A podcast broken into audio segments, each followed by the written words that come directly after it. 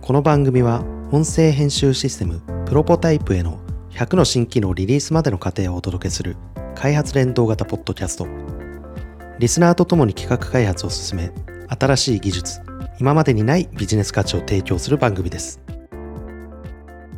開発合宿うちやったんですよおーでそれがあ9月の2週目ぐらいだったかなうん宮城県は石巻市あら行ってきました僕もこの間行きましたよあそうなんですかリボンアートフェスティバルやってますよねあはいはいはいやってます行きましたやっあてますあっちは行ってない行ってないですか、は石巻に行くんですね石巻うちほらあの社員が2人うん石巻にいるんであそうなんですか郡山石巻あと福島県の会津といわきそうで本当はあの会津若松のハッカソンに向けたアプリコンテストに向けたはい開発だったんで会津若松行こうかなっていうふうにみんなで言ってたんですけど、まあ、たまたまその石巻の会社のメンバーのうちの一人がはい奥さん妊娠しててあでちょうどそのぐらいの時期に予定日だからってことでなるほどじゃあちょっと会津にそんな出張入れるよりは、みんなで石巻行っちゃおうかっつって、うんうんうんで石巻行って開発合宿中にはい無事生まれまして、あすごいいいタイミング、い、やーもうすごいすごい喜びましたねい、やーいいですねなんか開発合宿のなんか別な なんか目的にみんなで喜んだ感じがすそるうだからあの赤ちゃん生まれたっていう連絡聞いて、うん我々みんな無事リリースされたってみたいな感 じそう面白いでなんか生まれた日が面白くて、はいな何日っつったかな9月の13だか12だったかなんですけど、はいプログラマーの日だかなんだかっていうねえー、そそういう日らしいんですよ、んな日があるんです、うんでそこで生まれたから、はいちょっと将来そういうのもあるのかねみたいな、うあー、んまあ、な決めるわけじゃないですけどなん かそれこそハッカソンに向けたね合宿の中で生まれたん でそう、なんかあやかりたいですようんね大。きくなった時にそんな話もねうん、したら面白いですよね、あるかもしれない。じゃあまあなんか開発合宿っていう感じはあれですか、ハッカソンに向けて毎年行くような感じ。いや今年初めてでえでハッカソンってほらあの大体一晩でやるとか、うんそういう感じじゃないですかー、なるほど。その会津で行われたアトムっていうハッカソンだったんですけど、はいそれは面白くて2ヶ月半はい。開発期間があってへえ。でその中で学生チームと社会人チームが入り乱れてやっていくっていう、うんうん。会津若松市か何かが主催されている。そこも実は面白くて、はいあの日本で初めてバス会社がうん主催するハッカソン、バス会社。うんなんか地方のバスですか。バス会社。一応主催はあの会津乗り合い自動車株式会社だったかなああの地元では会津バスって言われてるはい。とそのあの親会社で道のりホールディングスさんっていう、うんまあ、でっかい会社があるんですけどそこが主催ですねなるほどなんかそういうバス会社がハッカソンやるっていわゆるハッカソンってうん結構テクニカルによっていて、うんなんか割とウェブにクローズしたサービスをみんなでちゃちゃっと作るぜみたいな感じのイメージジですけど、割とその地域に根ざした感じのテーマにうんなりそうなじ感じですよね。そうですねそのハッカソンもあの会津の交通オープンデータを活用しほう会津をもっと良くするアイデアを募集っていうのが一応ホームページに書いたんですよ。へえなんかそのハッカソンとかそのバス会社がなんかそういう取り組みするって、うんそれこそ浅井さんは会津大学出身じゃないですか、はいはいなんかそれこそ昔使ってたバス会社があなんか面白いことやってるみたいなそんな感じだったりするんですかそうこれ参加したのは、はいあのハッカソンとかのコンテストに今会社で出るかって言ったら微妙なんですよ。はいまあ賞取ってもそこで終わりだしなって、うんそのバス会社が主催してるってことはその先につながりそうだなと思って、うんでしかも会津ですから、はい会津大出身だし会津住んでるしうんいまだに郡山に事務所あるから、うんやっぱり福島初っていう何かはやりたいじゃないですかそうですね感情的なところで、うんでちょうどよく見つけたんでこれみんなって出ちゃうって言ってへえそう会社のメンバー、えー、と今うち11人かなもはいう3チームに分けてはい で最初あのアイデアの書類選考みたいな感じだったんでじゃあどこが通るか勝負しようっつって 3チーム通っちゃってあらあらあらで、まあ、あの運営の方からはいさすがに同じ会社で3チームっていうのはあれなので1チームにまとめてくれって言われて、なるほどじゃあ株式会社ドットとして出ましょうとなるほどそうなんですよそれでまあ全員で一つのチームで一つのチームで出てっていう、はいうんなんかそのコンテストはいなんかじゃあもうもう終わったんですね結あ果終わがって優勝してあらそうなんですおよめでとうございますありがとうございますすごいですね楽しかったですねやっぱりね、はいうんなんかいいですねその会社のレクリエーションって会社ごとにいろいろあると思うんですけど、はいなんか社員も夢中になれるしそれが結果として、ね皆さんのルーツの一つに近ういん地域のうなんか未来にそうですねつながるような、そういう関わりができたっていう CSR 的なのかわかんないですけど、前うのん収録でもしかしたら喋ったかもあのシビックテックうんうんテクノロジーで社会良くしようみうん、たはいい、なもともとあのドットができたきっかけもそういうところから始まってるんで、はい、まあ、ドットとして取り組む価値があるハッカソンだったなってうん、今思いますね創業してから今何年ですか今4年目かな4年目ですかなんか4年経つともいろいろあるのかなと思いますし、うんまあ、5年経つとやっぱその企業ってうんその生き残る残らないみたいな話もうんある中で、まあ、かなりもう創業期を、あのーくぐり抜けてきたのかななんて思うわけですけれどもシビックテックってところをルーツに生まれた会社が4期目うんにおいてまたなんか原点に戻るような感覚で社員も11人に広がりうんうん、創業当時とはまた違った文脈でシビックテックを考えるそんな機会になったのかななんてちょっと話聞きながらそうです思ねったんですよね。まあドットを起こした2人僕と清水うん、がシビックテック系のハッカソンで出会ったんですよで当時あの違う会社だったうん、中園も今はドットになってますけど、はい、で、まあ、そこら辺で出会ってできた会社が4年経って、うん、今度は会社のメンバーも増えてまたそういうのに出てっていう結構ねあのハッカソンとかってはい、いろんな面があるんですけどいい面もあれば悪い面もあってまあやっぱりあのお祭り的に作るので、うん、僕は正直そのハッカソンですごいものを作った人が仕事でもすごいかっていうとそうじゃないと思うんですよ。あのプロトタイプ作るっていうのとプロダクトを作るっていうのは結構違うスキルが必要なので、はい、我々が目指してるのはそのプロトタイプからプロダクトを作っていくっていうところなので、うん、まあ、その第一歩としてこのアトムに出て優勝させていただいて、うん、で、まあ、まだわからないですけど、はいその先の展開も、うんい、ろいろとお話しさせていただいてるので、まあ、その先につながればいいなと思ってますけど、うんなるほど。なんかその実際にコンテストでハッカソンで優勝されたサービスについて、なんかいい機会なのでちょっと根掘り葉掘りありがしたていでみすたいななんはいて思ったんですけど、今回まあ会津バスさんが、えー開催したコンテストで御社は一体どんなものを作ったんですか分かりやすいかで言うと分かりにくいんですけど一言で言うとデマンドバスってまず聞いたことありますデマンドバスって何ですか言ってしまえばあの乗り合いタクシーみたいなものであのどこどこに行きたい迎えに来てくれでそのルートにいる人他の人も拾って、はい相乗りタクシーで行きますよっていうおおだからあのデマンドバスと言いながらどちらかっていうとタクシーに近いはいまあ、そういうあのバスの新しい形態が今生まれていてはいでそれをデマンドバスっていうんですけどそれをベースとして AI デマンドバスの運行システムっていうのを僕らは作りました運行システムを作っちゃったんですかもちろんあのハッカソンで作れる範囲なので、はいまだプロトタイプであるんですけどうんそうですね運行システムを作りましたねってことは会津バスさんがゆくゆくそのデマンドバスっ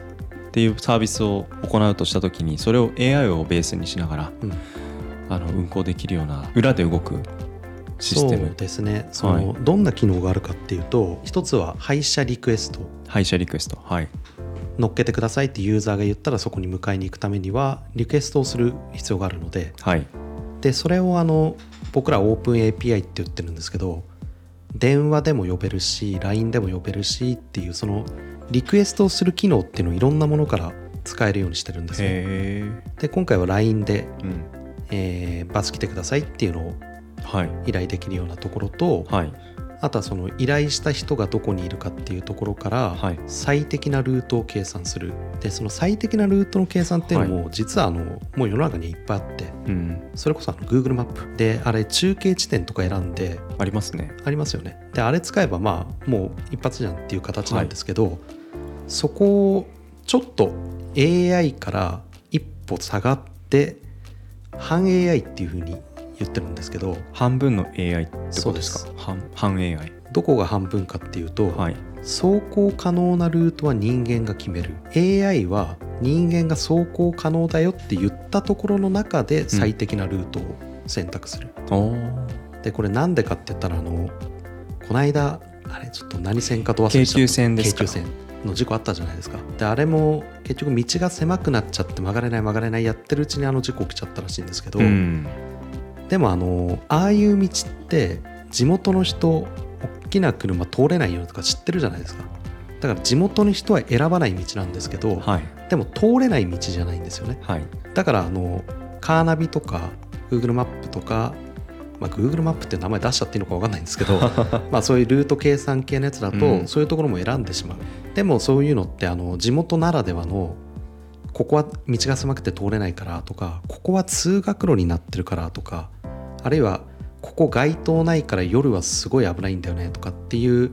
なかなか今のシステムの方にも組み込みにくい情報っていうのがあってうんでそれを人間がここは通らない方がいいとかはっていうのを決めた上で AI が決めるとあなるほど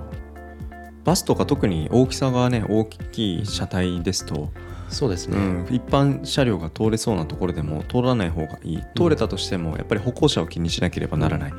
そういった判断っていうのはそうです結ね構ありそうですねデマンドバスは割とその一般的な大きなバスっていうよりは、うんあのバンとかはいそれぐらいの大きさの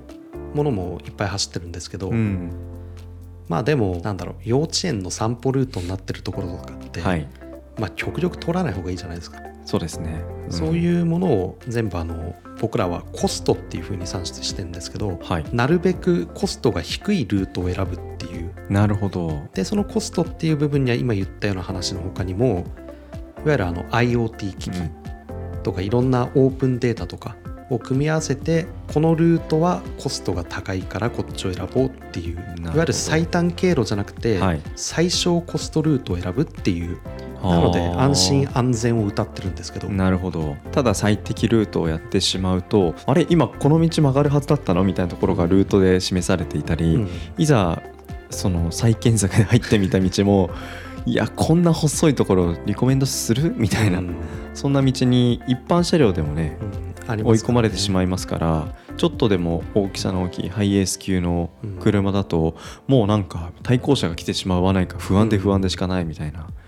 特にやっぱり田舎って言ったらあれですけど地方の道って僕も住んでたから分かるんですけそど、んなはい東京より癖ありますよねあー僕あまりと積んだことないから分か んない例えば会津若松だと、はいあの城下町ベースのやっぱり地域になってるんで、はい一通がものすごい多かったり、へーあとここなんかよく分かんないけど急に飛び出してくる人多いのにミラーないんだよなっていうところがあったりああそういうここの道通りにくいなも結構ありますしね。うんなるほどでそのなんか運行システムをはい作りました、はいなんかささっきの話聞いてるとなんかじゃあ会津若松さんが、うんああ会津バツさんがそれを、まあ、使う日が将来なんか来そうなそんな展開もなくはないっていうような、うーんここもあの、はい、ぶっちゃけた話をしてしまうと、はい多分ないと思うんですよね使う、うんなんでかっていうとそのい AI デマンドバスの運行システムって、はい、それを専門に開発してるベンチャー企業がいっぱいあるんですよなるほど、じゃあなんで AI デマンドバスの運行システム作ったのって話なんですけど、うん僕らそこで戦うつもりっていうのは実はなくてはいそういう人たちって日々、まあ、あの経路検索だったら経路検索はいの最適なアルゴリズムを研究してるじゃないですか、そうですねで僕らはそこじゃなくてマッシュアップ例えばあの買い物弱者っていう社会課題ありますよねはいであれに対して僕らの方でプロダクト買い物電話っていうのを作ってるんですけどそれはもう一言で言えば電話から移動販売の注文ができるシステム、はいそれとこの、えー僕らの作ったシステム名前言ってなかったですね JAVAS って言うんですけど、ジャーバスはい、なんかどっかで聞いたことありそうな名前じゃないですかこれマーベル映画好きな人はちょっとピンときてほしいんですけど、はいまあ、ここで自分の口から言っちゃうと逆にダサいのでわかりましたはいわかる人が分かってくれればいい まあ、うんでその買い物電話と JAVAS 組み合わせてバスがその移動販売のところを解決していくっていうこともできるし、いはいまあ、いわゆるマースの世界になってくるんですけど病院のスタッフも、えー見舞い客も患者さんも病院に行く人ってすごいいろんな種類がいるのではいそこの部分だけに特化した AI デマンドバスの運行システムとかはいそういう何らかのサービスと組み合わせて使うのを前提としたデマンドバスの運行システムなるほどでそうすればあの僕らの作ったシステムって低コストで使えるっていうところも売りの一つなので、はいまあ、いきなり AI デマンドバスを